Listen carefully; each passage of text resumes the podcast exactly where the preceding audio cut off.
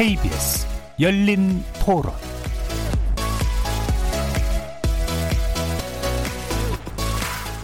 안녕하십니까. KBS 열린 토론 정준희입니다.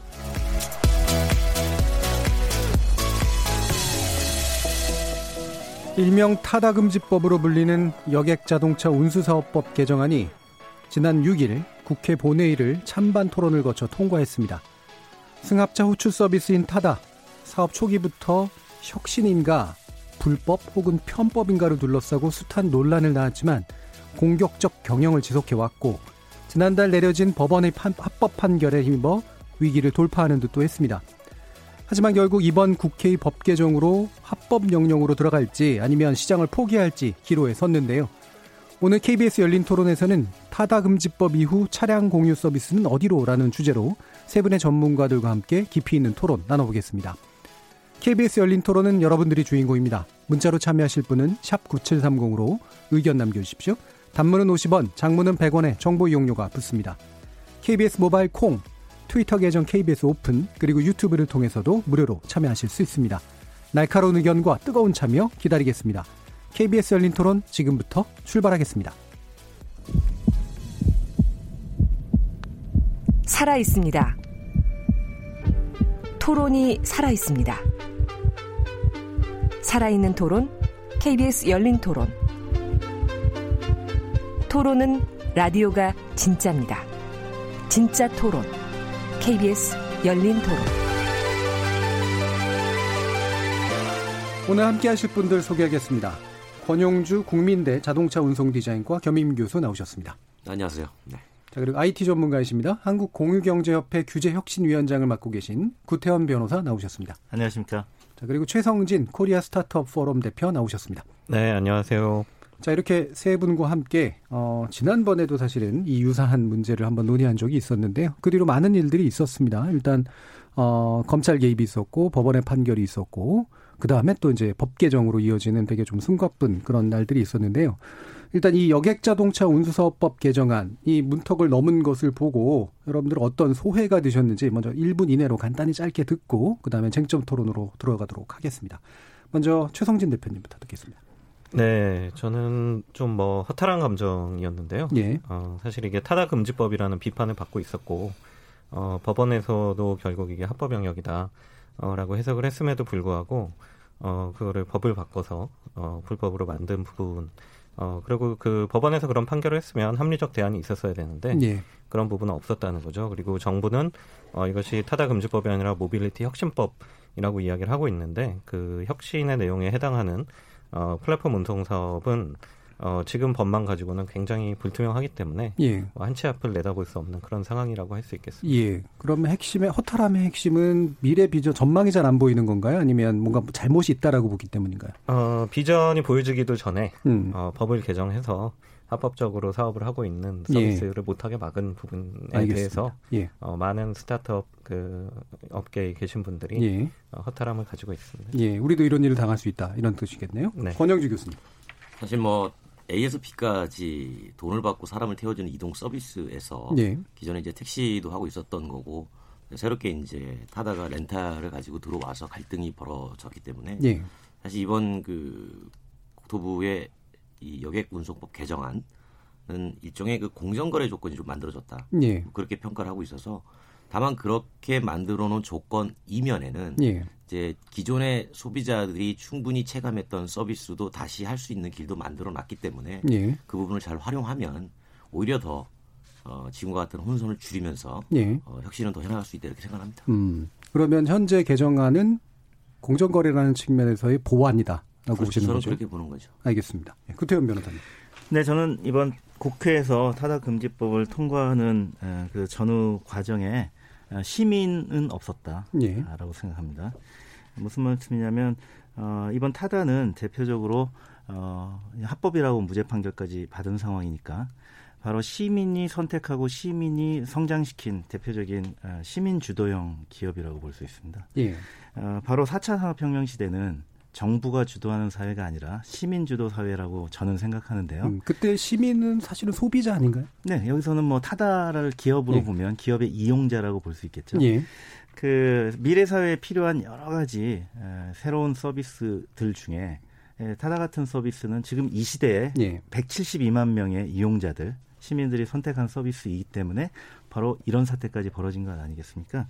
즉 저는 4차 산업혁명 시대는 시민이 디자인하는 시대라고 생각을 합니다. 예. 이제 정부가 미래를 그리고 미, 정부가 그려놓은 판 위에서 시민들은 그냥 이용만 하세요. 라는 시대는 바로 낙후된 시, 시대이고 과거라고 생각하기 때문에 예. 예, 간단히 소회를 말씀드리면 시민이 디자인하는 4차 산업혁명 시대로 넘어가는 문턱에서 예. 어, 아직도 관치가 우리 사회의 중요한 코드임을 확인시켜준 대표적 사건이다라고 예. 생각합니다. 예. 어, 굉장히 부정적인 평가를 해주셨는데 약간만 명확화를 위해서 제가 추가 질문을 드리면 시민이라는 표현을 제가 일부러 소비자로 바꾼 네네. 이유는 시민은 이제 정치적 참여의 측면이 굉장히 강하고 소비자는 경제적 선택의 측면이 굉장히 네, 오늘 강하잖아요. 그러면 소비자라는 용어를 계속 쓰도록 하겠습니다. 예. 그래서 시민이 디자인한다가 도대체 무슨 뜻인지를 궁금해서 제가 다시 한번 여쭙습니다. 아, 과거는 공급자 중심의 규제 예. 사회입니다. 공급자 중심 규제는 정부가 법을 만들어서 공급자의 자격과 요건을 정하고요. 이러이러한 자격을 갖춘 자들만 공급자로서 시장에 참여할 수 있다는 거예요. 예. 이제 소비자란 말씀을 드렸으니까 시장이라는 논리가 딱 예. 들어맞는데요. 시장은 공급자와 소비자로 이루어져 있죠. 근데 아, 우리 정부는 특정한 산업에 있어서는 예. 공급자 중심 설계를 해서 예. 아, 공급자가 될 수 있는 자격을 아, 정하고 그걸 통과해야지만 공급자가 될 수 있었습니다. 대표적으로 운수 산업이 그렇습니다. 의료 산업이 그렇습니다. 음. 예. 법률 산업이 그렇습니다. 금융 산업이 그렇습니다. 이거는 과거에 국가가 법으로 사회를 통치하는 영- 영- 그 역할을 전부 전담했을 때 예. 이야기인데요. 지금은 IT가 발달하고 플랫폼이 발달했기 때문에 국가가 하는 역할을 IT 플랫폼이 많이 대신하고 있거든요. 예. 곧 다가올 인공지능 시대에는 국가의 역할이 굉장히 작아집니다. 예. 완전 자율차 시대에는 오늘 좀 이따 말씀해 완전 자율차 시대에는 교통 경찰이 필요가 없어요. 이럴 때에는 어떤 서비스를 시민이 선택하느냐에 따라서 그 서비스가 아, 지배할 것이고 예. 이것이 시장 중심의 운수 제도로 어, 가 될 것인데 그렇게 변환해야 되는 시점이라고 예. 저는 보는 거죠. 예. 그리고. 해외는 그렇게 되고 있고요. 예, 소비자 선택 위주의 그리고 아마 거버넌스 측면도 얘기해 주신 것 같은데 소비자가 입법 과정이나 어쨌든 행정적 과정에서 굉장히 중요한 주체가 되는 거 이. 부분을 네. 지적해 주신 것 같습니다. 자 그러면 일단 이 법 자체가 어떤 건지 내용부터 확인하고 그렇게 시작하도록 하겠습니다. 권영주 교수님께 부탁드릴게요. 이 개정안의 내용이 아까 말씀하신 것처럼 공정거래 측면을 보완한 거다라고 이야기할 수 있는 어떤 내용적 측면이 뭐 뭔지. 기본적으로 지금까지 이용해 왔던 11인승에서 15인승 미만 렌탈 승합차를 예, 택시처럼 도심에서 오가는 것은 금지를 하는 거고요. 대신 공항이나 항만에서 6시간 이상은 어, 운행할 수 있도록 허용을 해놨습니다. 조금 전에 말씀드린 것처럼 어, 도심에서의 운행 같은 경우는 금지를 해놨지만 예, 대신 정보 기술을 활용한 플랫폼 택시 제도를 하나 또 만든 거예요. 음. 그러니까 필요하면 그 안으로 들어와서 제도권 내에서 어, 면허권을 가진 사람들과 공정하게 예, 같이 서비스 경쟁을 하라. 이제 그런 얘기입니다. 그러니까 없어진 게 아니고 어, 바꾼 거죠. 예, 대신 이제 제도권 안으로 들어오라는 것 자체가 이제 타다는 원칙적으로 반대를 했었던 거고 예. 정부는 택시도 제도권 안에서 영업을 하고 있으니까 당신들도 이 안에 들어와서 동일하게 어, 여객 서비스 경쟁을 하십시오라고 이제 이 제도가 만들어진 겁니다. 예. 그럼 기존 범주가 불명확했기 때문에 기존 범주에서는 불법으로 보고 그렇죠. 새로운 범주를 만들어서 그 안으로 들어올 것을 결정해라라고 지금 정리를 했다라고 이제 그렇죠. 얘기할 수가 있겠는데요. 이 지적에 대해서는 어떻게 보시나요? 예, 최성준 대표. 기존 범주에서 허용이 되어 있던 거죠. 허용이 되어 있던 거를 구태여 불법으로 만든 거고, 어, 그거는 사실 정부가, 어, 기존의 시행령도 정부가 추진해서 만들어 놓은 건데, 어, 기존 법률에 문제가 있었다라고 자인하는 거 이상은, 어, 저는 아니라고 보이고요. 어, 그리고 이제 새로운 카테고리를 열어서 공정하게 경쟁을 시키는 것은, 예. 어, 물론 중요합니다. 근데 그것이 이제 그 공정한 경쟁이 될지, 아니면 오히려 기울어진 운동장이 될지는, 어, 아직 밝혀지지 않았기 때문에, 예. 어, 그 부분에 대해서 이제 선뜻 낙관적인 전망을 하기는 힘들다 생각합니다. 예. 일단 기존의 합법이었다라고 하는 건 이제 법원의 판결 때문에 이제 그런 건데 기존의 어떤 규정상의 합법 판결이 나왔어도 불명확성은 없었다라고 보시나요? 어, 저는 뭐 법원이 굉장히 명쾌하게 예. 어, 각종 그한 가지만을 그 근거만을 들어서 합법으로 판단한 게 아니라 어, 다양한 논거들을 펼쳐서 이것이 왜 합법인지 그 무죄인지에 대해서 논거를 밝혀놓은 부분이 있어서 예. 어, 현행법 하에서는 어, 합법이었던 거죠. 현행법 하에서는 제도권 내에 있었던 거고, 근데 그 제도 자체를 정부가 잘못 만들었다라고 생각을 하고 예. 어, 바꾼 거죠. 예. 그 부분에 대해서는 제가 조금 예, 말씀드립니다. 제가 뭐. 변호사, 법률 전문가는 아니지만 예. 그냥 뭐 누구든지 재판은 자기 나름대로 해석을 해볼 수 있잖아요. 저는 그 그때 이제 검찰 그 판결을 보고 어떤 생각을 했냐면 아 이게 기본적으로 이게 택시야 아니면 렌탈이야 라고 했을 때 그 이걸 렌탈 사업 맞네. 라고 판정을 내린 거고요. 예. 그런데 이 렌탈이 택시처럼 유사 영업행위를 하고 있는 것 자체는 판단을 하지 않은 겁니다. 음. 판단하지 않고 다시 국토부로 넘긴 거죠. 거기에 대해서는 여러 가지 갈등들이 있으니 법원 판결이 말씀입니다. 그렇죠. 예. 그렇게 해석을 한 거예요. 예. 그건 저 정확히 네, 말씀드리면. 예, 예. 이번에 범, 검찰이 기소한 죄명은 유상 운송 금지, 예. 렌탈 사업자의 유상 운송 금지 위반이기 때문에 택시라고 기소한 겁니다. 근데 그 유상 운송 금지가의 유상 운송이 아니다. 렌탈 플러스 어, 기사 알선의 범주에 있다라고 법원이 판결한 거니까 그러니까 이제 판결은 1심이긴 렌탈로 한데요. 네. 아, 1심이 아니 유상 운송이라고 뭐 자인한 적은 타다도 없고요. 계속 렌탈 플러스 기사 알선이었고 어, 하기 때문에 어, 검찰은 택시 유상 운송 여기서 말하는 유상 운송은 두 가지인데 버스 아니면 택시인데요. 택시라고 기소한 거죠. 유사 택시다. 예. 근데 그에 대해서 부인하는 결과가 법원이 이제 무죄라고 선, 선을 한 것이고요. 그러니까 유사 택시로 기소했으나 실질적으로는 택시가 아니라 렌탈로 범주가 됐다라고 본 건가요? 그러니까 법에 정해진 예. 렌탈 플러스 기사 예. 알선 을 충족했기 때문에 예. 유상 운송 금지로 처벌할 수 없다. 예. 즉 여기서 알 수 있는 것은 유상 그 기사 플러스 렌탈 알, 아, 렌탈 플러스 기사 알선 금지를 위반했다면 그냥 유상 운송은 처벌되는 겁니다. 예. 그런데 법에 또 예외 규정이 있는 거예요. 즉 기사 렌탈 플러스 기사 알선 허용의 예외는 유상 운송의 예외이기도 하다는 거죠. 예. 이런 법리로 무죄 판결이 나온 겁니다. 예. 그러면 추가적으로 그 기존의 법에서 법 개정의 필요성은 없다고 보세요? 어, 법 개정의 필요성은 바로 이제 바로 제가 아까 예. 말씀드렸는데 그런 법 개정의 필요성을 이번 정기국회에서는 예. 정부 플러스 국회가 아, 소비자를 무시하고 예. 소비자를 고려하지 않고 새로운 판을 짰다는 겁니다. 법 예. 개정했지 않습니까? 예. 근데 이미 소비자들은 자기들이 원하는 서비스 중에 타다도 있다는 것을 분명히 172만 명이 이용하면서 보여줬어요. 예. 이 부분을 전혀 고려하지 않았다는 거죠. 음. 법을 개정할 필요성은 있고 예. 타다 같은 서비스가 기왕 예외를 이용해서 서비스되고 있다면 그것을 인정하는 음. 새로운 판으로 들여, 들어, 끌어들이는 법 개정을 했으면 좋았을 텐데 예. 그것을 불법화시키고 여전히 택시 중심의 예. 기존 법체도 안에서 플랫폼 택시라는 것을 만들어서 들어오라고 하는데 이제 그것은 여러 가지 요소가 있습니다. 뒤에 아마 예. 말씀 나눌 건데요. 알겠습니다. 예. 자, 그 부분 이제 함께 일단 얘기를 해봤고요. 법에 관련해서. 일단 타다 문제를 좀 더 짚어보도록 하죠. 어, 이게 아까도 이제 말씀드렸습니다만 타다는 혁신적인 새로운 플랫폼 서비스다라고 보시는 분과 그렇지 않고 이거는 결국은 기존의 면허제, 택시 면허제의 어떤 틈새를 파고든 편법에 불과했다. 물론 합법으로 기존 법에서는 판결이 법원에서 나왔습니다만 실제로 혁신한 게 뭐냐 이제 이런 식의 이제 주장들이 부딪혔잖아요. 이 주장에서 어떤 입장을 가지고 계시는지요, 최성진 대표님. 네, 저는 뭐 그 여러 차례 어 다른 곳에서도 말씀드렸습니다만은 뭐 타다는 뭐 작게는 서비스 혁신을 이룬 거고요. 예, 그 서비스를 혁신한 부분에 대해서는 이미 어, 이용자들이 검증을 끝낸 이용자들의 호응이 있었기 때문에 검증을 끝낸 부분이다.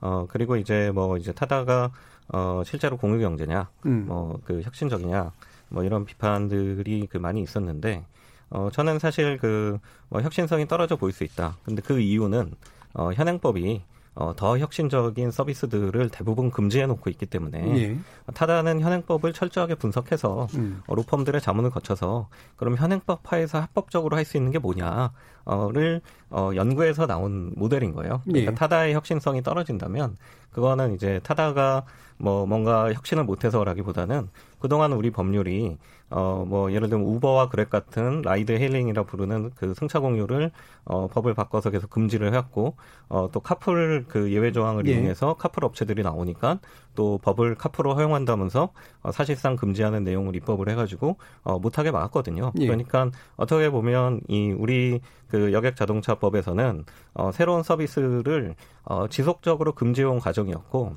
계속적으로 금지를 하다 보니 그럼 현행법 하에서 어, 무엇을 할 수 있느냐? 어, 라고 해서 만들어 그 낸 것이 이제 타다 서비스라는 거죠. 예, 그러니까 지금 혁신에 뭐 부분적으로 부족한 측면들은 있지만 그것이 부족했던 이유는 기존 법이 옥죄고 있었기 때문이다. 라는 그렇습니다. 이제 그런 언급이신 네. 거잖아요. 권영규 교수님 어떻게 보시나요? 뭐 혁신이다 아니다 뭐 이런 얘기를 하는 게 조금 본질은 아니다. 본질은 아닌데 뭐냐면 사실은 택시에 대한 불만들이 그렇죠. 아, 사실은 새로운 서비스가 등장하면서 인적 서비스가 좋았거든요. 예, 일단 말도 걸지 않고 그리고 차가 새 거잖아요. 예. 냄새도 없고 게다가 차가 또 큽니다. 어, 그러다 보니까 이제 또 요금도 모범 택시보다 싸요. 음. 그러다 보니까 이용자 입장에서는 아, 또 하나의 셈이 큰 모범 택시가 나온 거죠. 예. 그런 입장에서 보면 나는 참 이게 좋다라고 이용을 했던 건데 근데 택시가 이거를 반대했다기보다 무슨 얘기를 했었냐면 그럼 우리도 그 차를 쓰게 해주세요.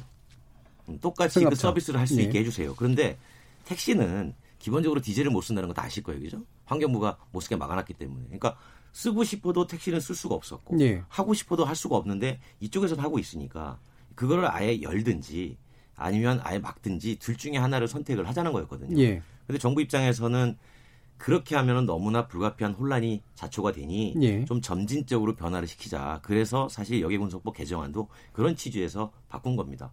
이쪽 모빌리티 새롭게 들어오는 어, 기업자들의 요구에 100%가 있다면 택시도 100%가 있고 말씀하신 이용자도 100%가 있는데 예. 이이 세 부류를 다 만족시킬 수가 없는 거예요. 예. 그러다 보니까 한쪽에서 70% 여기서 70% 여기서 70%를 가지고 법을 만들었는데 그러다 보니 나머지 30%에 대한 이 불만족들이 예. 이게 과연 어, 잘 만들어진 거냐 아닌 거에 대한 계속 비판과 공격들이 되는 거죠. 그럼 최성진 대표님이 언급하신 것처럼 혁신 뭐에 대한 판단 여부를 떠나서 계속해서 기존의 법 구조 자체가 새로운 것들을 적극적으로 하지 못하게 하고 있고 계속 봉쇄해 왔다라는 지적에 대해서는 어떻게 보세요? 충분히 그럴 수 있어요. 또 예. 동의합니다. 아, 그런데 이제 택시 같은 경우에는 어, 우리가 뭐 민간 기업들이 어떤 경쟁을 할 때 그냥 이용자를 찾아가지고 경쟁을 시키면 되는데 택시는 오랜 시간 동안 구조적으로 예. 여러 가지 문제점을 가지고 있었단 말이죠. 그러니까 이 구조적인 문제를 선결하지 못한 상황에서 바로 받아들이면 당연히 충돌이 불가피하죠. 그러다 보니까 이 구조적인 문제까지 같이 해결할 수 있는 방안을 찾아왔다고 저는 봐요. 예. 저, 저도 공감합니다. 예, 예. 변호사님. 공유경제 관점에서 말씀드리겠습니다. 오늘 예. 제 역할이 아마 그 점일 것 같은데요. 예. 그 공유경제 관점에서는 지금 다가오는 인공지능 플랫폼 시대에는 바로 기술을 이용해서 정보 기술을 이용해서 공유 경제가 구현되기 시, 아, 구현되는 이제 시대가 시작됐습니다. 예. 그래서 전 전 전 전 부총리 같은 김동연 부총리 전 부총리도 우리나라는 공유 경제로 가자라고 하고 작년에 공유 경제 추진 방안까지 1월달에 정부 합동으로 발표까지 한 상태입니다. 아, 특히 승차 공유 같은 경우는 전 세계적인 트렌드이기도 한데요. 잘 아시는 우버나 또 동남아의 고잭 그랩 같은 경우는 이제 공유경제 플랫폼을 넘어서 생활 플랫폼, 금융 플랫폼으로까지 커져가고 있고 예. 얼마 전에 아시다시피 어, Future of Grab이라는 동영상으로 발표를 하면서 그랩이 우리나라에 진출하기까지 선언하고 이런 상황입니다. 이런 상황에서 이제 공유경제로의 일부분으로서의 승차 공유 문제, 택시도 승차 공유의 일부입니다. 그렇죠. 내 차가 아니니까 그러네. 남의 차 빌려 타는 겁니다. 예. 아, 택시도 빌려 타는 거예요. 거기에 기사가 딸린 서비스가 있었습니다. 그걸 유상운송이라고 합니다. 근데 공유 경제를 넓은 정의도 있고 좁은 정의도 네네. 있는데 네. 넓게 정의를 선택하신 네, 것 넓게 같은데. 아 그렇습니다. 아니 예. 근데 기본적으로 공유 경제 내 것이 아닌 것을 나눠 쓰는 것입니다. 기본이. 아, 그게 왜냐하면 그러니까 공유자 그게. 렌탈 경제라는 이름으로 이미 주- 있었잖아요. 아, 그건 이제 좁은 의미입니다. 저는 예. 넓은 의미의 본질인데요. 예. 사실 인터넷 시대에는 사실 클라우드도 남의 걸 빌려 쓰는 거죠. 내가 가- 보유하지 않아도 됩니다. 그래서 예. 기업의 전산실이 다 없어졌어요. 마찬가지죠. 이런 식으로 어, 택시도 기본적으로 운수사업법이라는 것은 남의 차를 빌려 타는 겁니다. 예. 그래서 운수사업 밑에 유- 운송사업과 대여사업이 있는 거거든요. 예. 대여사업도 운수사업입니다. 예. 맞아요. 대여사업은 운송사업과 완전히 다른 법 체계가 아니고요. 여객 운수 사업법의 운수는 여객을 날라주는 사업을 말하고요. 그 여객을 날라주는 사업 속에 차를 빌려줘서 날라주는 사업이 있고 기사 딸린 차를 보내서 날라주는 사업이 있습니다. 예. 이 후자를 운송이라고 합니다. 그래서 돈을 받고 운송을 하게 되면은 금지하고 라이센스를 필요로 한 거죠. 그 유상 운송이라고 하는 것은 어, 남의 차를 빌려 타는 겁니다. 소비자 관점에서는 역시 택시 회사의 차, 버스 회사 차를 빌려 타는 거거든요. 그러니까 공유 경제입니다. 내 차가 아니에요. 내 차는 자가용이에요. 그러니까 자가용 운송차는 유상운송을 금지해놨어요. 왜냐하면 유상운송 사업자들의 이익을 보호하기 위해서 이런 운송사업과 대여사업은 본질적으로는 공유경제 안에 들어와 있는 겁니다. 예. 그럼 이 플랫폼 시대에 미래 사회의 공유경제 플랫폼으로서의 운송사업을 어떻게 설계할지는 대단히 중요한 문제거든요. 예. 근데 이번에 타다 금지법이라고 하는 여객 운송사업 운수사업법 개정안은 어, 너무 성급하게 플랫폼 택시라는 것으로 마무리하려고 하는 성급한 법안이라는 겁니다. 음, 그 부분은 약간 좀 더 해설이 필요할 것 네, 같은데. 왜 그러냐면 자 지금 미국에는 우, 우버, 구글의 웨이모가 완전 무인 택시로 택시 영업을 하- 시범 실시하고 있습니다. 예. 2018년 12월부터 하고 있어요.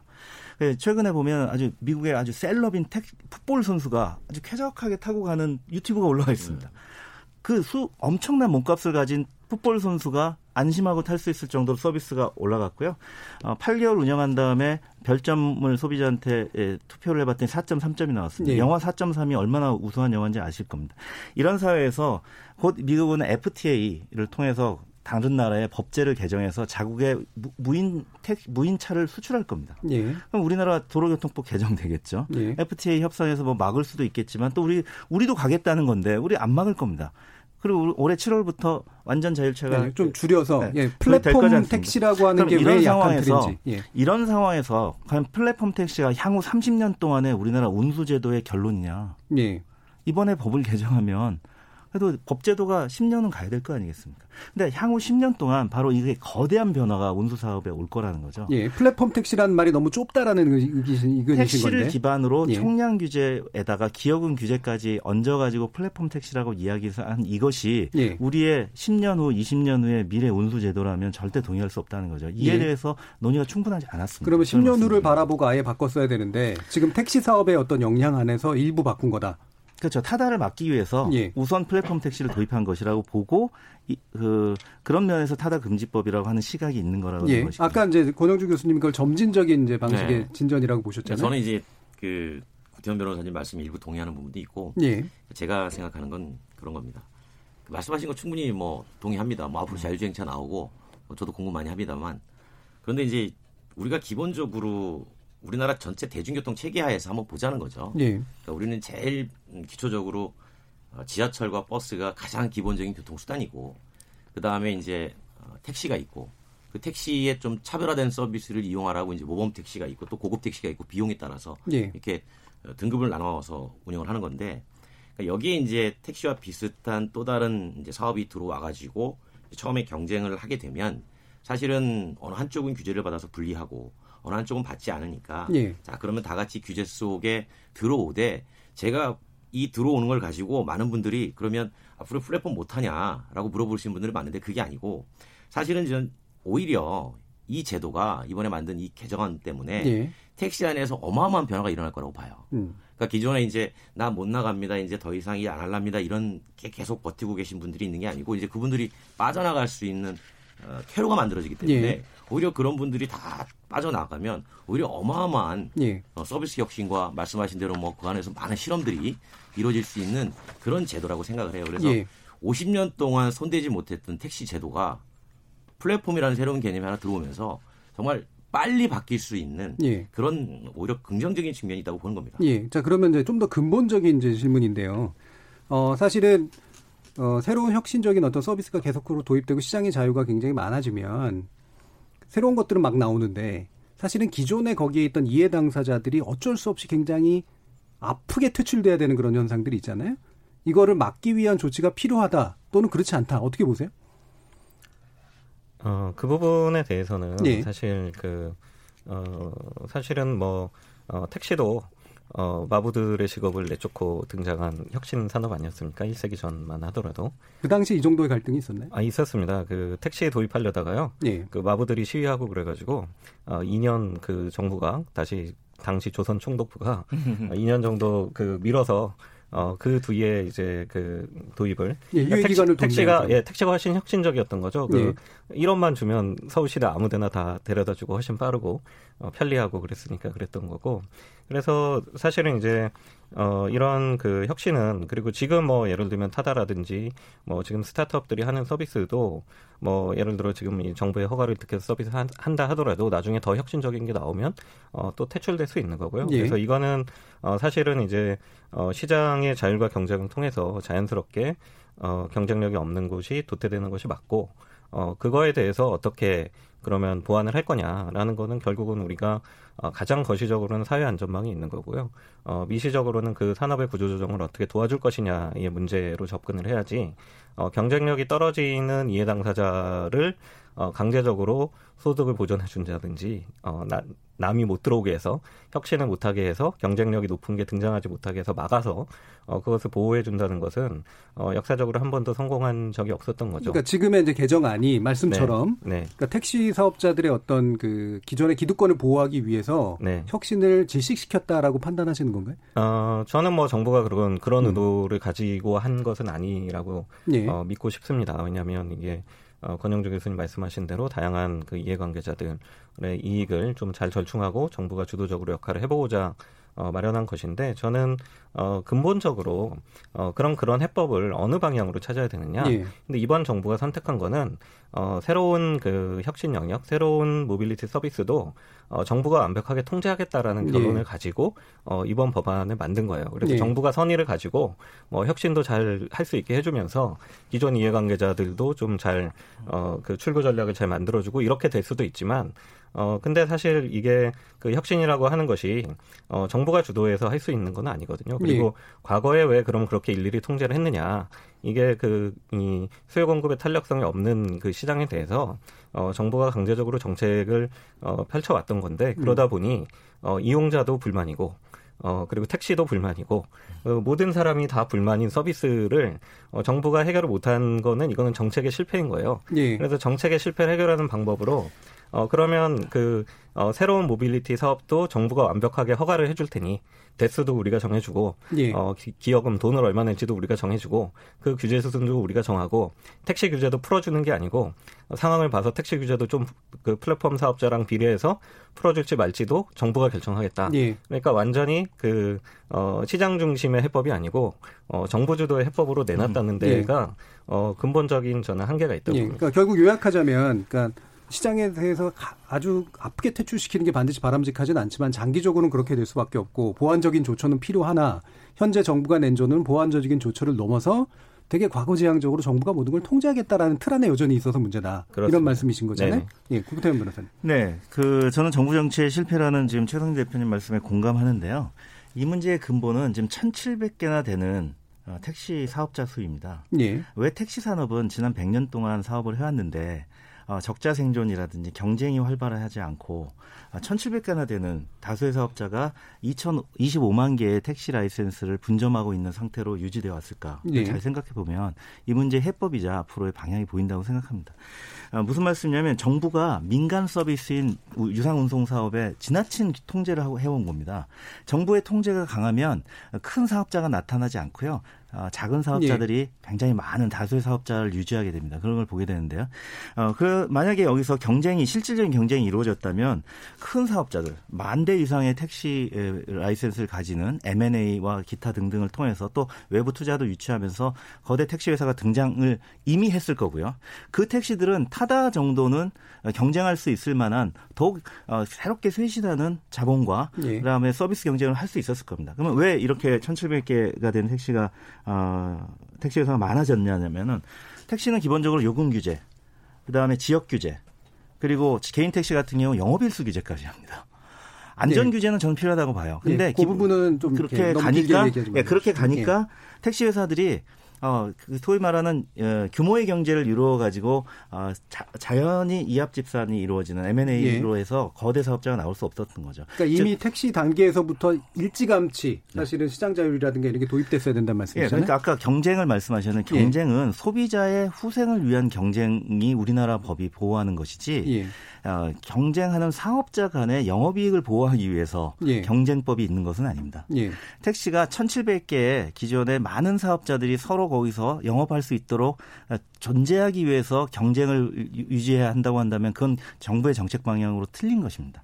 어, 소비자, 소비자들이 더 좋은 택시 서비스를 받기 위해서 경쟁을 했어야 되는 것이라면 택시 규제가 잘못됐다는 것은 1,700개나 되는 사업자 수로 증명이 되는 것입니다. 예. 근데 경쟁 규제나 공정거래 규제가 사실은 두 가지 측면이 있잖아요. 하나는 소비자 후생의 증가도 있지만 사실 이제 사업자 가운데 약자가 강자에 의해서 약탈적으로 당하는 걸 막는 것도 좀 있잖아요. 택시는 하도급 구조는 없기 때문에 예. 그 후자 이슈는 거의 없는 것이라고 보입니다. 택시 예. 사업자끼리는 동일한 규제에서 대등하게 그러니까 현재 이제 이렇게 등장하는 이런 거대 사업자가 이제 기존의 소규모 사업자고 경쟁이 안 되는 상황에 대해서. 거대 사업자는 소비자 후생을 늘리고 그다음에 정부 통제를 쉽게 하는 것은 틀림없습니다. 예. 오히려 다수의 사업자가 정부의 통제를 어렵게 합니다. 아시다시피 택시 기사들의 어떤 인권이나 여러 가지 후생이 가- 계속 문제되는 것도 바로 영세한 택시 사업자들이 30명에서 50명 또는 150명의 택시 기사를 고용하고 있기 때문에 기본적인 복지가 되지 않는 그런 문제가 예, 있기 때문에 알겠습니다. 그러니까 그 누적된 사실은 택시 문제가 현재의 문제까지도 계속 이월되고 있다라는 그런 지적에 대해서는 뭐 많은 분들이 공감을 하시고 있는 것 같고요. 그럼 연관해서 지금과 같은 이제 정부의 조치가 아까도 이제 최 대표님께서 지적해 주신 것처럼 이해 당사자 사이의 관계를 조정하다 보니까 그걸 넘어서서 어, 사실 새로운 것들이 등장하지 못하게 만들고 정부가 통제력을 잡고 이제 허가제 시스템들을 계속해서 유지하려고 하는 그런 동인이 작동하고 있다라고 판단해 주셨는데 이게 이제 기타의 플랫폼 경제에 해당하는 여러 가지 서비스들이 계속해서 막혀왔거나 좌절되어 온 것과 유사한 맥락에 있다고 보시나요? 어, 저는 이제 모빌리티 분야가 가장 심한 영역이다. 가장 심하고 예, 그게. 예. 그리고 뭐 그다음에 이제 어, 좀 강력한 이해관계자가 있는 부분들이 계속 예. 좀 막혀온 부분들이 있죠. 그게 이제 뭐 공유 숙박이라든지 그렇죠. 이런 쪽에서 예. 그렇고요. 그리고 뭐 소소하게는 뭐 예를 들면 폐차장 업체들이 음. 어 이 온라인 폐차 서비스를 막는다든지 예. 뭐 이런 문제들도 있었고요. 법률 서비스 같은 경우도 네네 그렇고요. 법률 예. 쪽도 그렇고 뭐 그런 이제 어 기존 산업의 이해관계자의 목소리가 큰 영역에서 예. 어 좀 이게 어 정부가 결국은 그 제도적인 어 이제 보완을 통해서 어 해야 되는데 어 오히려 이제 이해관계 절충이나 어, 봉합에 급급해서 예. 어, 사실은 이제 좀 미래로 가는 길을 어, 현명하게 선택하고 있지 못한 게 아닌가 우리 사회가 예. 그런 이제 아쉬움이 듭니다. 예, 이분 권은주 교수님. 뭐 공유경제 이런 걸 떠나서 이제 택시 쪽으로 이제 좀 좁혀서 얘기를 해보면 예. 말씀하신 대로 정말 구조적으로 오랜 시간 동안 이렇게 돼 있었잖아요. 네. 그러니까 택시가 돈을 못 벌어요. 어, 돈을 잘 벌게 하면 당연히 모든 게 좋아지겠죠.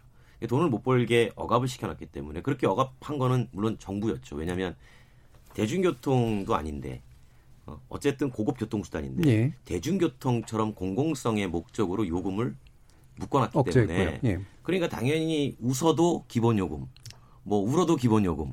그러니 인적 서비스를 할 이유가 없는 거죠. 예.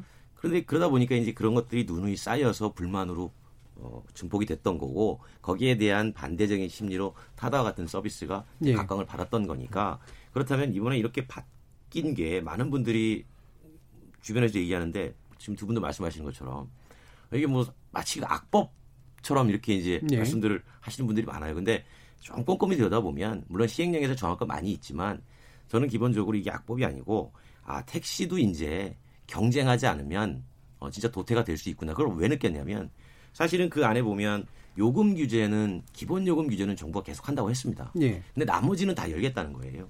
하다못해 심야에 탄력 요금제도 적용을 해주고 그렇게 되면 어 소비자가 조금 더 돈을 더 내고 보다 나은 서비스를 이용할 수 있는 선택권이 주어지고 그리고 개인 택시 부재도 어, 지금 다 해제할 걸로 제가 알고 있습니다. 그러니까 공급이 더 늘어나는 거죠. 어, 그런 측면에 가지고 이제는 공급자를 보호하는 게 아니라 공급자 간의 서비스 경쟁을 통해서 소비자가 만족을 할 수 있도록 만들어 주겠다. 예. 그런 차원으로 어, 이 법을 만들었기 때문에 예. 저는 이 법이 시행된 이후에는 어, 오히려 더 많은 그 변화들을 우리가 체감할 수 있지 않을까 뭐 그렇게 기대를 하고 있습니다. 예. 자 일단 그 부분하고 연관해서 지금 타다가 보이는 반응 한편으로는 이해도 가지만 또 한편으로는 굉장히 강경하다라는 느낌을 주는데요. 그러니까 한편으로는 이제 뭐 거부권을 요청하기도 하고 사실 좀 이례적입니다. 그다음에 어 그렇지 않을 경우에는 유예 기간이 1년 6개월 남았음에도 불구하고 그냥 한 달 만에 빼겠다라고 하는 이제 그런 결정을 내리는 거. 이거는 감정적인 반응인가요? 위협적인 반응인가요? 자연스러운 반응인가요? 최상진 대표님. 어 이걸 이제 어, 많은 분들이 오해를 많이 하시는 것 같아요. 저는 이제 어, 기업 활동 그리고 스타트업의 이 생리를 잘 알면 어, 타다가 그 어, 빈말로 하는 게 아니고 예. 또, 또 엄살이라고 생각하시는 분들이 많이 있는데 어, 사실은 이 어, 스타트업들은 무슨 재벌 기업이 아니거든요. 그래서 뭐 돈을 쌓아두고 어, 이거를 그 기회가 열리면은 언제든지 어, 하겠다는 게 아니고 그 사실은 이제 어, 투자자들의 투자를 받아서 타다도 예. 이미 어, 여러 차례 그 소카를 포함해서 투자를 받았고 어, 최근에 이제 그 어, 분사를 계획을 하고 어, 분사를 하고 나면 또 투자를 받기로 어, 되어 있는 부분들이 있어요. 제가 예. 뭐또 어, 직접 들은 이야기이기도 한데 어, 그런 것이 이제 어, 현재 제도가 유지된다는 전제하에 투자자들과 투자 계획이라든지 이런 것들이 어, 바인딩 되어 있는 내용들이 있는 거죠. 예. 네, 현재 상황에서는 이제 어, 분사 이후에 투자 받기로 한 뭐 거의 이제 천억 가까이 된다고 하는데 그거는 이제 다 무산된 거고요. 음. 그리고 현재 적자가 나는 기업 아닙니까? 근데 스타트업이라고 하는 거는 비전을 보여주고 현재는 적자지만 어, 우리 서비스가 혁신을 이뤄서 시장을 많이 키웠을 때 어, 이 가치를 몇 배, 몇 배, 몇십 배로 돌려주겠다라는 그런 비전을 가지고 하는 건데 어, 지금 상황에서는 투자자들 입장에서도 아무런 비전이 없어 보이는 거죠. 예. 그럼 투자자들 입장에서도 손실을 줄이는 게 나을 수 있는 거예요. 그러니까 음. 이게 어, 당장 정말 서비스가 어, 접을 정도로 급하냐 뭐 이런 그 말씀들을 많이 하시는데 어, 사실은 그 그만큼 절박하니까 어, 여러 차례 호소를 했던 건데 그거를 어, 마치 어, 엄살이다 이렇게 말씀을 하시면 사실 어, 기업을 그 하는 입장에서는 어, 굉장히 괴로운 거죠. 그럼 예. 기업가가 어, 자신의 그 고용된 뭐 드라이버나 아니면 직원들을 뭐 일부러 해고하고 문을 닫고 이런 어, 그 선택을 하지는 당연히 않을 거라 보고 예, 예. 타다의 구체적인 경영 상황에서 어, 불가피하게 현재로서는 잠정 중단할 수밖에 없다. 예. 그 액면 그대로 받아주시는 게 맞을 그러니까 겉으로 보기에는 마치 이제 지배적 사업자처럼 커 보이지만 사실은 스타트업의 일종이고 투자자와의 어떤 묶여 있는 그런 측면들이 있기 때문에 이 사업의 전망이 없어진 상태에서 이 투자자들이 빠져나갈 수밖에 없고 실제로 운영이 거의 불가능한 상태다 이런 말씀이신 거잖아요. 어 그렇게 음. 알고 있습니다. 예. 전망이 없는 가장 핵심적인 이유는 바로 총량 규제 때문입니다. 음. 왜냐하면은 어, 지금 감차하는 분량만큼만 앞으로 플랫폼 택시에게 예. 준다는 거지 않습니까? 예. 그러면 그것이 얼마가 될지 불투명한 상황인데요. 음. 지금 타다가 1,200대를 운영하면서 170만 명을 서비스하고 있었는데 어, 국토부가 얼마 어, 몇 대의 택시 면허를 나눠줄지에 대해서 예. 전혀 약속을 해줄 수 없는 상황이고요. 음. 역시 어, 기존의 택시 업체들이 불이익을 보지 않는 범위 내에서 감차를 시키고 그것을 플랫폼 택시에게 주겠다고 한다면 예. 아, 그것으로 규모의 경제를 이루어서 어, 이 사업체가 성장하고 유니콘이 될 수 있을지에 대해서는 전혀 불투명한 거죠. 예. 그럼 투자를 하지 않는 겁니다. 그러면은 자본이 떨어지니까 문을 닫을 수밖에 없는 것입니다. 그래서 이번 법 개정으로 바로 문을 닫을 수밖에 없는 것입니다. 예. 권영주 교수님. 총량 규제가 사실은 이 뒤에 글자 그대로 규제처럼 이렇게 읽혀지잖아요. 근데 이걸 또 반대로 보면 그 공급자의 생존하고도 직결돼 있어요. 물론 서비스가 다 좋아지면 음, 좋겠지만 공급자들 입장에서 보면 경쟁이 또 너무 많아지면 지금도 택시가 남아서 5만 대 감차해야 되는 수준이잖아요. 우리나라 전체 인구 대비 보면 그런 상황에서 무한정 늘리는 것 자체가 과연 어, 적절한가? 물론 변호사님 말씀하신 것처럼 그 안에서 그냥 시장이 네, 시장 자체를 이렇게 해가지고 하는 것도 충분히 결정하지 네, 않을까요? 어, 공감을 하죠. 공감을 네. 하는데 그러니까 공감을 하는데 제가 볼 때는 이 총량 규제는 하긴 하되 점점 늘려갈 가능성이 높다고 봐요. 네, 그래서 그러니까 자연스럽게 그 양이 그쪽으로 감차되는 양을 늘려갈 거다라는 말씀이죠. 감차되는 양이 늘리는 게 아니라 예. 지금 이제 25만 대 정도로 이제 어쨌든 이게 총량제가 몇 대로 될지 아직 정해진 거 없지 않습니까? 총량을 키울 거다. 그렇죠. 내가 예. 총량을 더 조금씩 조금씩 키워나갈 가능성이 높다고 봐요. 근데 총량을 키우면 문제 해결이 되나요, 근데? 아니죠. 예. 무한 경쟁이 되는 거죠. 그 안에서. 음, 그럼 어, 더큰 문제가 생길 것 그래서 같은데. 저는 이참에 예. 예. 총량을 키우는 식의 정책은 음. 결국 무한 경쟁을 기도한다면 정말 그렇죠. 의도한다면 국토부가 정말 경쟁을 의도한다면 그럼 총량 규제를 없애는 게 정답이라고 생각합니다. 우리가 보고 있는 수많은 시장에서 그렇죠. 총량을 키우든 말든 상관없이 규제 예, 자체를 없애는 공급의 총량을 예. 규제하는 시장은 거의 뭐 군수 산업이라든지 예. 뭐 그런 정도의 산업에서만 보고 있는 것이고요. 아니면 면세점 사업 같은 거. 그러니까 지금 뭐 그런 뭐 총량을 바로 없애버리면 그, 많은 문제가 나오죠. 아니 그렇다면 그런 비전이나 플랜이라도 제시했어야 되는데 그런 건 전혀 없이 법만 통과한 그러니까요. 그런 것이 주면 하겠다 이랬죠. 아, 그런 것을 시행령을 통해서 제가 좀 전에 얘기한 겁니다. 예. 이게 바로 미래 30년 동안의 우리나라 운수 산업의 청사진인데 청사진의 내용이 없어요. 그냥 총량 규제를 풀어주겠다고 선의를 믿어라 하면서 법안을 통과시킨 것이고, 예. 그다음에 총량이라는 것이 바로 운수 산업에서 특히 아까 말했지만 이건 대중교통이 아닙니다. 일반 고급 고급 운수 사업이에요. 예. 운수 산업의 총량을 규제한다는 것은 바로 소비자 후생하고 직결되는 거거든요. 음. 그러니까 총량을 규제해 주니까 택시 서비스가 전체적으로 하향 평준화돼서 어, 그대로 또 망하지도 않고 죄송합니다만 어, 어, 뭔가 적자 생존이 이루어지지 않고 계속 여기까지 온 겁니다. 예. 근본적으로는 총량 규제가 이 모든 것의 문제점이고 다른 시장에서 바로 경쟁을 통해서 적자 생존과 소비자 후생과 공급자 우수한 공급자의 출현을 유도하는 측면에 있는 이 시장주의를 채택하고 있는 우리나라에서 운수산업의 총량제는 아, 저는 정말 근본적으로 재검토해야 되고 그것이 바로 타다 사태의 본질과 맞닿아 있다고 그 생각합니다. 부분은 과거에는 유효했으나 지금은 유효하지 않다라고 말할 수는 있어도 근본적으로 잘못됐다고 말할 수는 없지 않을까요? 아, 그 총량 규제에 헌법적 근거가 저는 없다는 생각입니다. 음. 운수 산업이 내가 타고 싶은 서비스를 다 행복 추구권하고도 다 맞닿아 있거든요. 왜냐하면 네. 헌법에 거주 이전의 자유가 있는데 여기서 이전의 자유는 쾌적하게 이동할 자유도 있는 것이거든요. 네. 짐칸에 그냥 뭐 화물처럼 실려갖고 가는 게 이전의 자유를 보장하는 건 아니지 않습니까? 네. 우리 여객기를 타고 보면 비싼 돈을 내고 고급 서비스를 받습니다. 그러면 마찬가지로 어 고급 운송 서비스, 시내 운송 서비스에도 그런 선택의 자유가 있어야 되는 것이죠. 근데 그것을 택시라는 틀 안에서 어, 여러 가지 규제 속에서 해온 것이 과거였는데 예. 그것은 출발점이 언제인지는 모르겠지만 어, 정당성이 없는 출발이었다고 생각하고 그것이 예. 바로 바로 택시 산업의 아, 총체적 어, 루즈 우리 모두가 실패하고 있는 이런 상황으로 연결됐다고 예. 생각합니다. 그러니까 그게 사실은 지금은 표면적으로 나타나는 현상만 놓고 해석을 하면 예. 다 그렇게 해석을 할 수 있지만 한꺼풀을 베껴서 속을 들여다보면 이게 오랜 시간 그렇게 누적돼 왔다라는 거예요. 음. 제가 말씀드린 것처럼 요금도 정부 입장에서는 올리지 않고 묻고 싶었고 왜냐하면 요금을 올리면 거기에 대한 비판은 바로 정부로 오잖아요. 예. 그러다 보니까 정부 입장에서는 요금도 묶어놔야 되겠고 택시에 대해서 뭔가 무- 불만이나 이런 것들이 들어오면 또 그것도 해야 되겠고 그런 식으로 계속 누적돼 왔던 것이기 때문에 그럼 이걸 어느 순간에는 풀긴 풀어야 되잖아요. 예. 계속 놔둘 수는 없으니까. 네. 그 풀긴 풀어야 되는데 그 풀 수 있는 계기가 지금이라는 거예요. 저는. 예, 알겠습니다. 자, 요 구체적으로 이제 시행령을 통과하면서 계속 뭐가 이제 개선이 가능할지 부분에 대해서는 좀더 어, 대안 중심으로 이따 살펴보도록 할 텐데요. 타다 금지법 이후 차량 공유 서비스는 어디로라고 하는 주제로 세 분의 전문가와 함께 생각 나눠보고 있습니다. 어, 타다 금지법이 혁신을 가로막고 있다라는 주장, 혹은 새로운 상생을 도모하는 플랫폼 제도화법이라는 주장 사이에서 결국 개정안이 국회를 통과한 상태고요. 그래서 이어지는 후반부 토론에서는 이 법 적용이 유예되는 기간 동안 택시 산업에 대한 혁신 어떻게 준비할지 그리고 모빌리티 업계의 성장을 위한 과제, 국내 신규 스타트업의 육성을 위해 필요한 규제 개혁 방안들은 무엇인지 한번 자세히 짚어보도록 하겠습니다. 전반부 토론은 여기서 마무리하겠습니다. 여러분께서는 KBS 열린 토론과 함께하고 계십니다.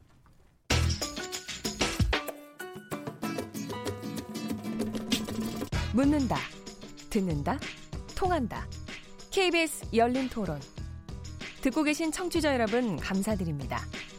들으면서 답답한 부분은 없으신가요? 궁금한 점은요? 그렇다면 함께 토론에 참여하시죠. 유료 문자 샵 9730을 이용하시면 됩니다. 단문은 50원, 장문은 100원의 정보 이용료가 있습니다.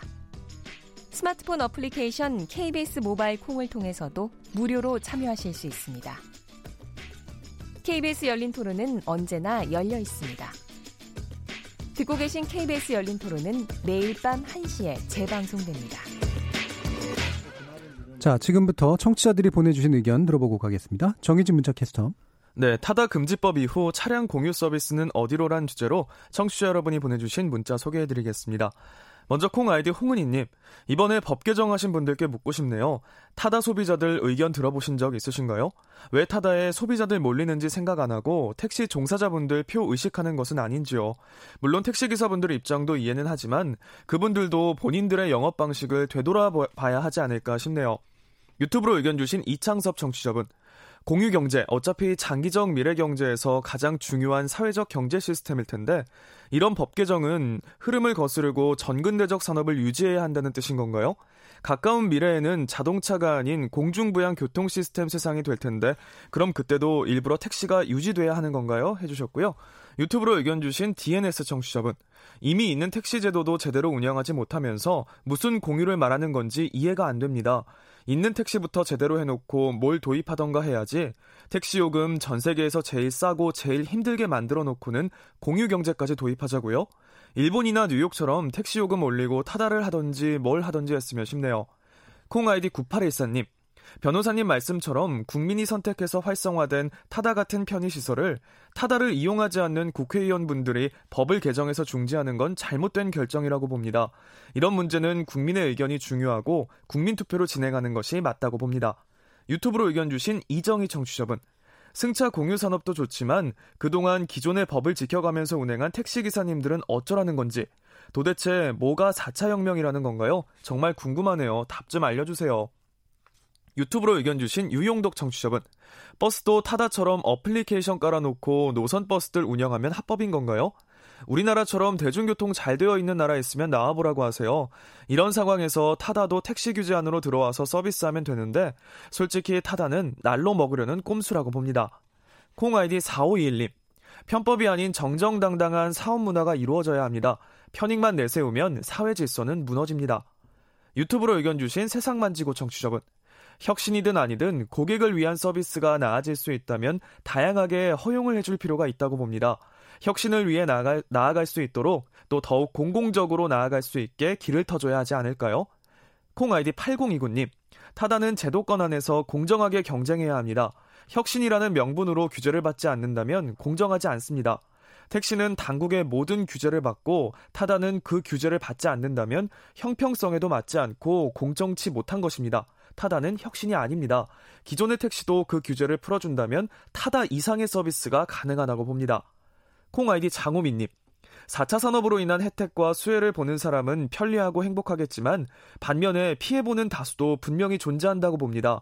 현재 운송사업법을 확 바꿔야 가능하다고 봅니다. 그런데 현재 이번 법 개정 논란과 관련해 언론과 정부 그리고 정치인들 사이에서 이 부분을 거론하는 분들 못 본 것 같습니다. 좀 더 고민이 필요해 보이네요. 라고 보내주셨네요. 네, KBS 열린 토론 이 시간은 영상으로도 생중계되고 있습니다. 유튜브에 들어가셔서 KBS 일라디오 또는 KBS 열린 토론을 검색하시면 지금 바로 토론하는 모습 영상으로 보실 수 있습니다.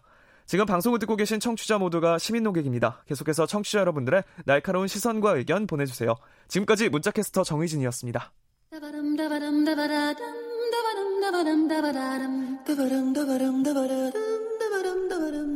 여러분은 지금 청취자와 함께 만들어가는 고품격 시사방송 KBS 열린 토론을 듣고 계십니다. 후반부 토론 시작해 보겠습니다. 한국공유경제협회 규제혁신위원장이신 구태현 변호사, 코리아 스타트업 포럼 최성진 대표, 그리고 국민대 자동차 운송 디자인과 권영주 겸임 교수 이렇게 세 분과 함께하고 있습니다. 자, 결국에는 이 시행령을 통해서 결국 보완을 하는 과정이 얼마나 그나마 좀 더 이렇게 안정감을 만들어낼 수 있을 것이냐. 이게 이제 핵심적인 쟁점이 될 텐데요. 어, 최성진 대표께서 좀 소개해 주시죠. 현재 이런 시행령을 통해서 어떤 작업이 주목돼야 되는가라는 것. 네, 어, 이번 법률은 중요한 내용들을 대부분 시행령에 위임을 해놨습니다. 예. 시행령은 이제 대통령령이기 때문에 예. 어, 그 정부 주무부처인 국토교통부가 시행령 작업을 그 하게 되고요. 예. 어, 여기에서 이제 이게 그 시행령에서는 주로 이제 그 어, 플랫폼 운수 사업 해서 이제 플랫폼 운송이 있고요. 차량을 확보해서 하는 거. 예. 플랫폼 가맹 사업, 어, 그리고 플랫폼 중개 사업. 어, 여기에 대한 것들을 마련하게 돼 있는데 예. 어, 그, 뭐, 새롭게 신설되는 카테고리는, 어, 이제 플랫폼 운송, 차량을 확보해서, 어, 하는 그 부분인데요. 여기에 대해서, 어, 중요한 내용들이 다 시행령에 위임이 돼 있습니다. 뭐, 대표적으로 아까도 이야기 나온, 어, 총량, 허가, 예. 또 이제, 어, 그 허가 기간을 얼마나 해줄지도, 어, 정하도록 돼 있고, 그 다음에 이제 기여금, 음. 어, 이라고 불리는 이제 그 부담이 되는 부분들을 어떻게 할 것인지를 어, 모두 이제 시행령 단계에서 그 작업을 해야 되고요. 어, 그리고 이제 정부가 이거를 어, 모빌리티 혁신과 상생을 위한 법이다라고 설명을 하면서 어, 시행령을 구체적으로 어떻게 만들지에 대해서는 말씀 안 했습니다만은 어, 원칙적인 관점에서 어, 여러 곳에서 이야기를 하셨는데 어, 이해하시는 분들의 이해가 다 다른 어, 예. 상황이에요. 그러니까 예를 들면 총량 같은 경우는 택시 감차만큼 어, 허용하겠다는 건 아니고 택시 감차 추이, 그다음에 이용자의 수요, 음. 어, 그리고 뭐 이제 국민의 편익 이런 것들을 종합적으로 고려해서 하겠다.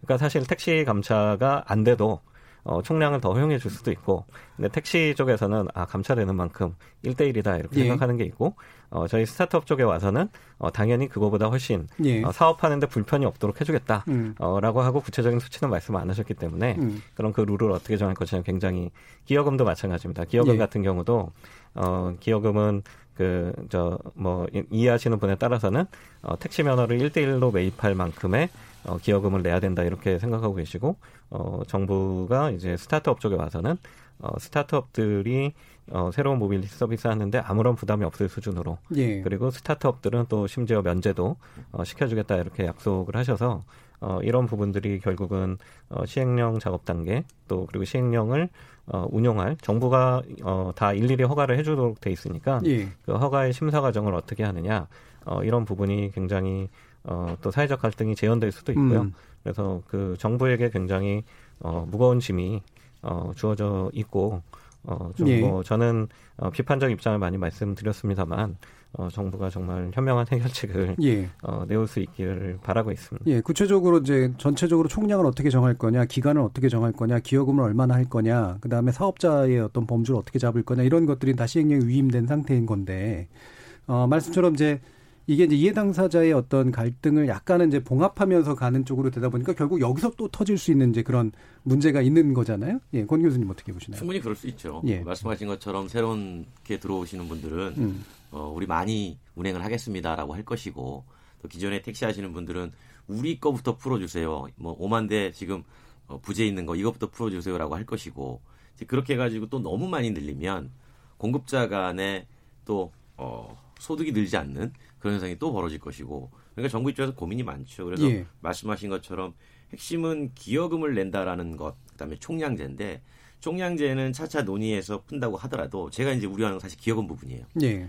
그러니까 기여금을 내라고 하면 그 기여금을 내는 스타트업이 돈을 더 벌어야 됩니다. 음. 그 기여금을 내기 위해서. 그러면 당연히 운송 서비스의 요금은 올라가죠. 올라가게 돼 예. 있어요. 그러니까 그거를 국민들이 어, 어떻게 이해할 것이냐. 왜냐하면 플랫폼으로 들어가는 순간 이거는 새로운 음, 서비스가 아니고 그냥 고급 택시인데 이렇게 인식을 하거든요. 예. 그러니까 택시의 조금 좋은 버전. 그러면 이거 왜 이렇게 비싸?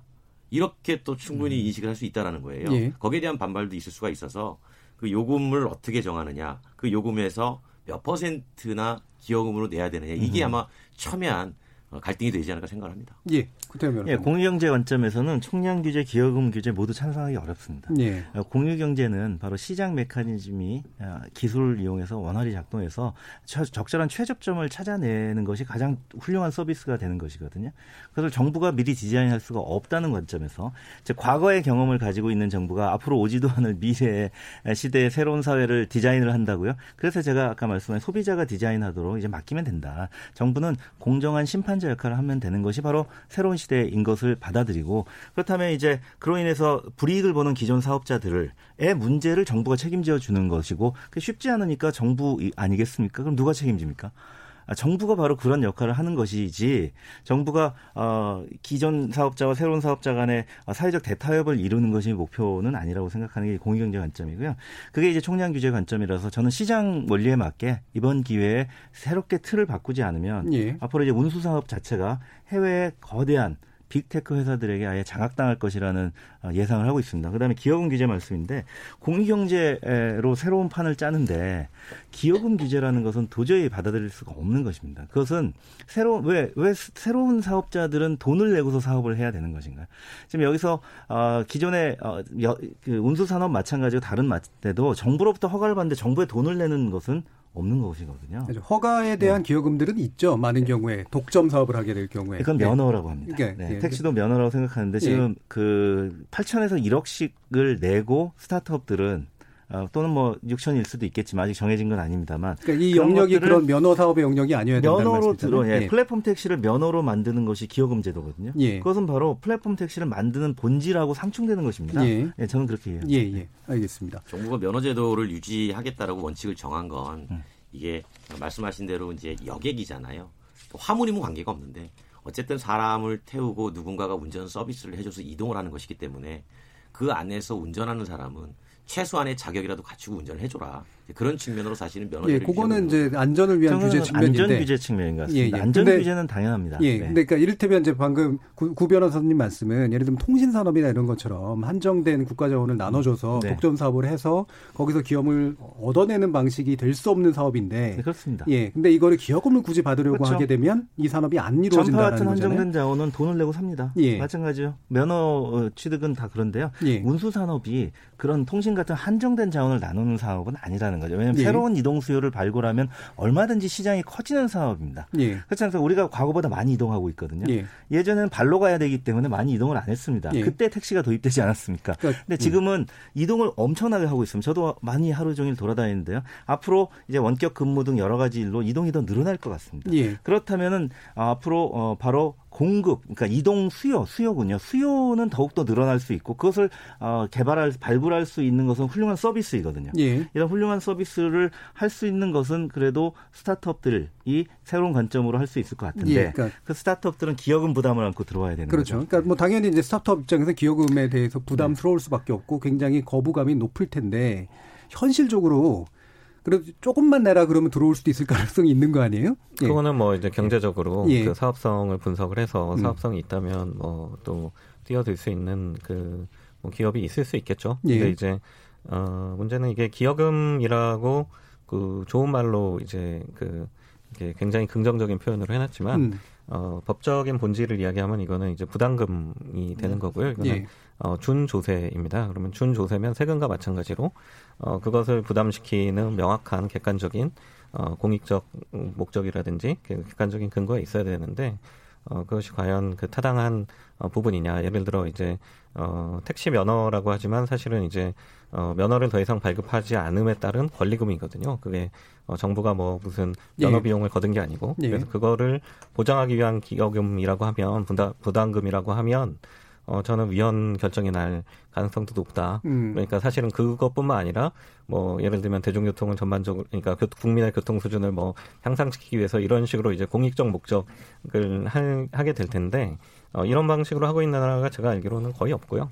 호주, 호주 정, 정도, 호주가 예, 있는데 예. 호주는 그 저 우버 같은 데에서도 1 호주 달러를 걷고 기존 택시에도 똑같이 걷습니다. 예. 기존 택시 운행에도 1 호주 달러 그래서 우리 돈으로 한 800원 정도를 어, 운행당 걷어서 그거를 이제 그 호주 같은 데 근거는 뭔가 예를 들면 도로에 대한 어떤 교통 유발에 대한 분담금인가요? 아니면 뭐 어떤 건가요? 그게 이제 그 뭐 산업 발전이라든지 예. 국민의 교통 안전이라든지 뭐 그런 이제 공익적 목적에 쓰겠다. 예, 근데 방금 어, 같은 이제. 면허에 대한 이제 권리금을 보상해 주는 방식은 위헌 소지가 있다 이런 네, 그렇습니다. 말씀이시죠? 예. 네네. 예. 우리가 과거에 정보통신 정책 기금이라고 예. 정보통신 사업을 하면 일반적으로 부담금을 거둔 적이 있지만 지금 방송통신 다- 발전 기금도 있습니다. 네, 예, 그렇습니다. 근데 방송 사업자는 바로 그런 면허 예. 반열에 올라가 있기 때문에 그런 예. 것이 허용될지 모르지만 누구나 할 수 있는 정보통신 사업에 지금은 이제 부담금을 걷지 않고 있거든요. 예. 예, 운수 사업도 새로운 시대로 변환을 촉진하기 위해서는 예. 어, 기여금 제도 같은 허들을 만들어서 음. 가자는 것은 아무래도 속도를 늦추기 위한 것이 아닌가 그런 생각을 할 수밖에 없습니다. 기여금 관련해서는 이제 국토부에서도 이런 얘기 많이 하고 있잖아요. 규모에 따라 가지고 아예 면제해 줄 수도 있고 또 뭐 일정 최소화 시킬 수도 있고 뭐 조금 더 받을 수도 있고 근데 이제 제가 생각하는 거는 그게 규모에 따라 가지고 누구는 해주고 누구는 안 해주고 그러면 그게 우리 형평성 문제가 생겨요. 그렇기 때문에 어쨌든 이, 이 택시제도 전반의 개편의 전제 조건은 택시 요금이 올라야 돼요.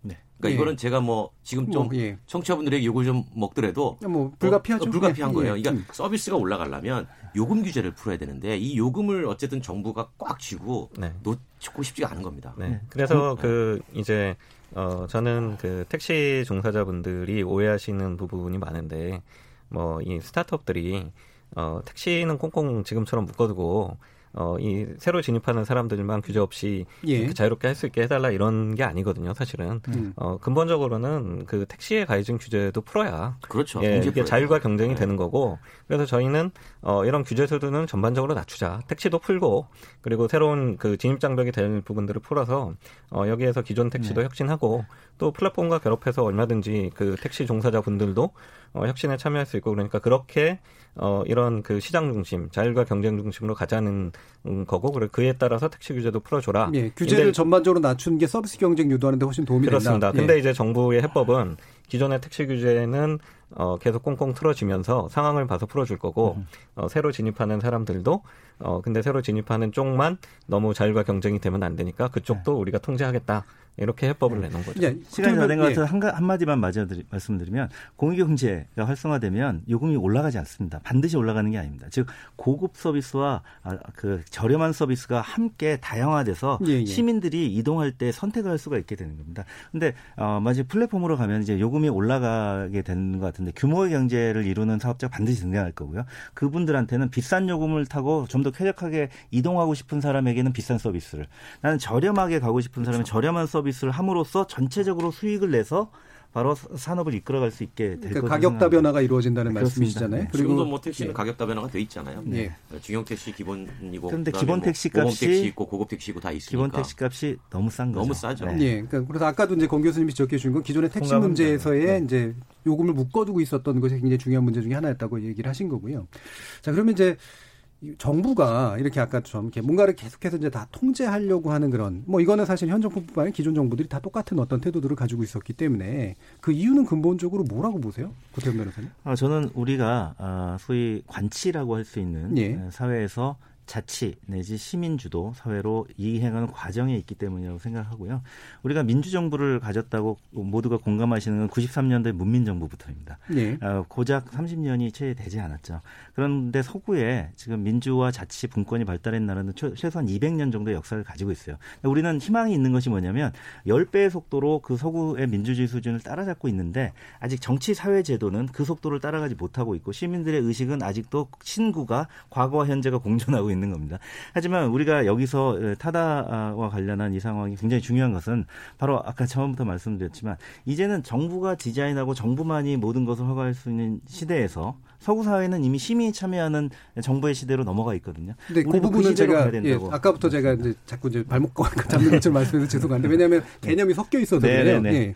왜냐하면 민주주의는 상당 부분 정치적인 해결의 방식이잖아요. 그러니까 이해 당사자들을 다 끌어모아서 갈등 해결을 도모하는 것도 민주주의거든요. 네, 근데, 근데 말씀하신 민주... 거는 이제 시장 경제 측면을 얘기하시는 경제 거잖아요. 민주주의라는 말도 있지 않습니까? 그러니까 경제 민주주의는 상당 부분은 선발된 예. 선수들만 어, 플레이어 공급자로 뛰는 것이 민주적이진 않은 거죠. 여기서 소비자 민주주의. 그런데 그 부분은 경제 민주주의라고 하는 일반적인 개념에 쓰이진 않습니다. 네, 교수 예. 예. 진행자님이 너무 예. 전문적이셔서 말씀하시는데 예. 그러니까 소비자 주권 관점에서 말씀을 드리고 있는 것이요. 소비자 주권의 관점에서는 공급자의 선택권은 소비자에게 주권에 있다. 예. 소비자가 선택하는 것이 좀 더 소비자 주권에 부합하는 예. 방향이다라고 말씀을 드리는 겁니다. 예, 소비자 주권 충분히 공감을 합니다. 네. 그런데 이제 어, 이번에 이제 제가 좀 큰 틀에서 봤던 건 뭐냐면 그 정부가 개정안을 만들 때 택시 쪽도 국민이고 뭐 타다 이용자도 국민이고 음. 타다 공급자도 국민이고 다 국민이잖아요. 그러면 정부 입장에서는 최소한의 어떤 공정 경쟁의 틀, 그 제도만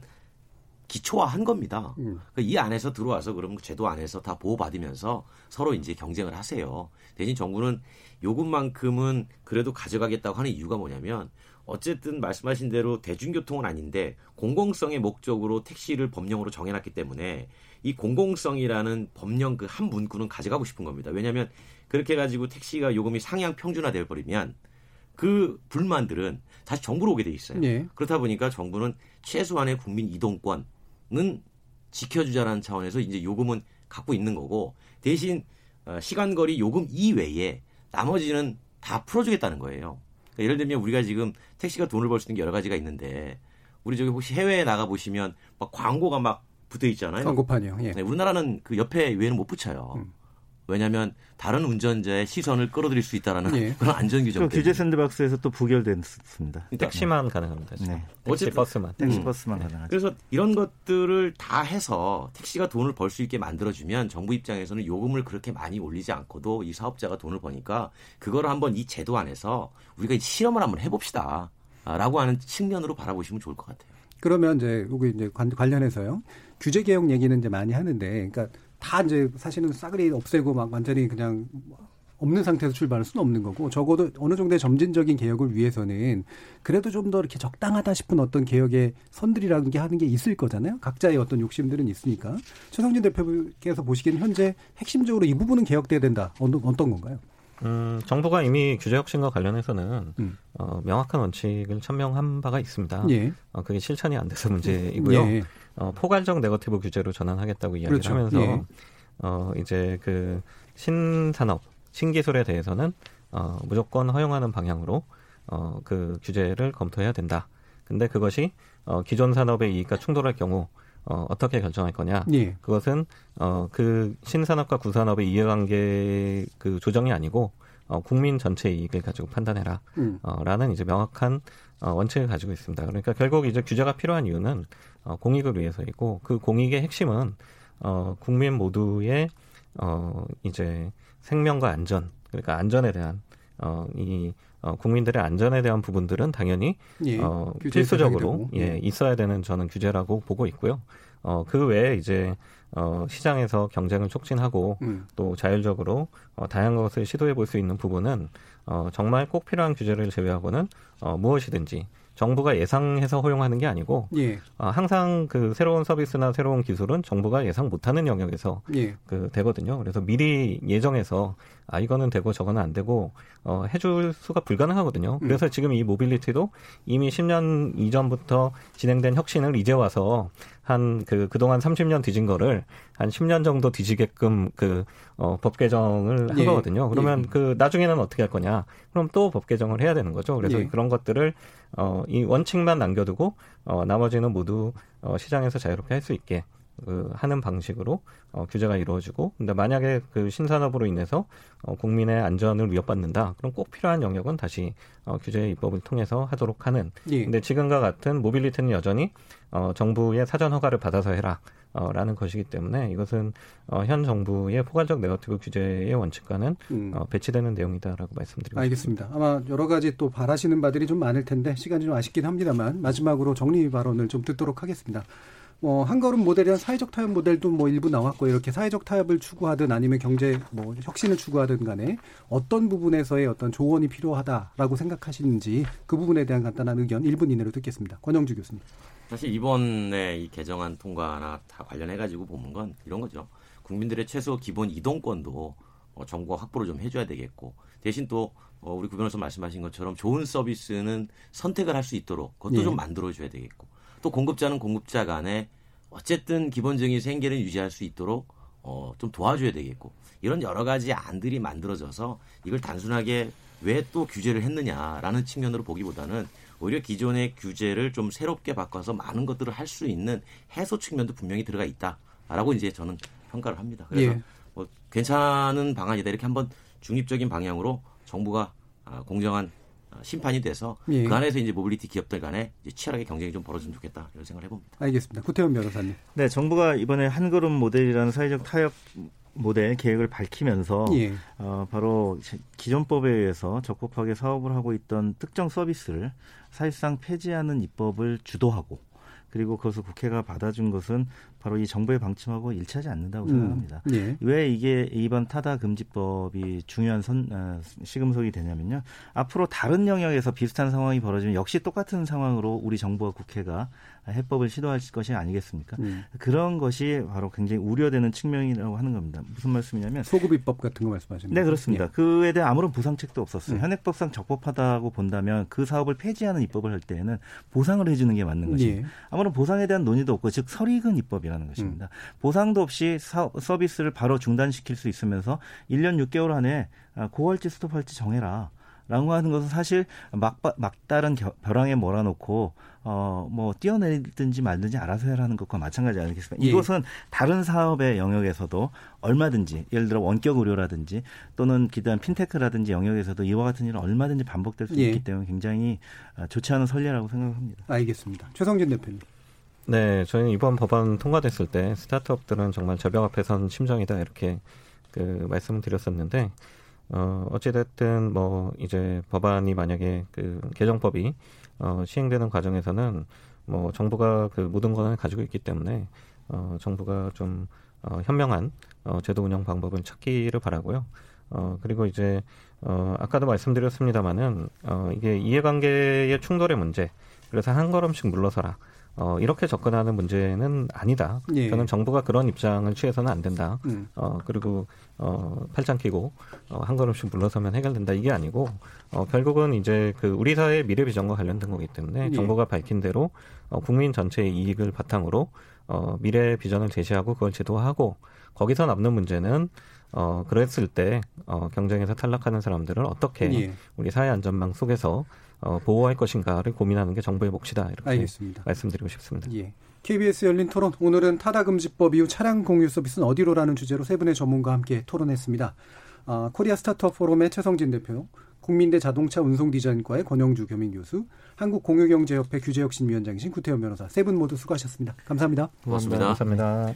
생방송 놓치신 분들 위해 나중에 팟캐스트 준비되어 있고요. 매일 새벽 1시에 재방송도 됩니다. 저는 내일 저녁 7시 20분에 다시 찾아뵙겠습니다. 지금까지 KBS 열린 토론 정준이었습니다.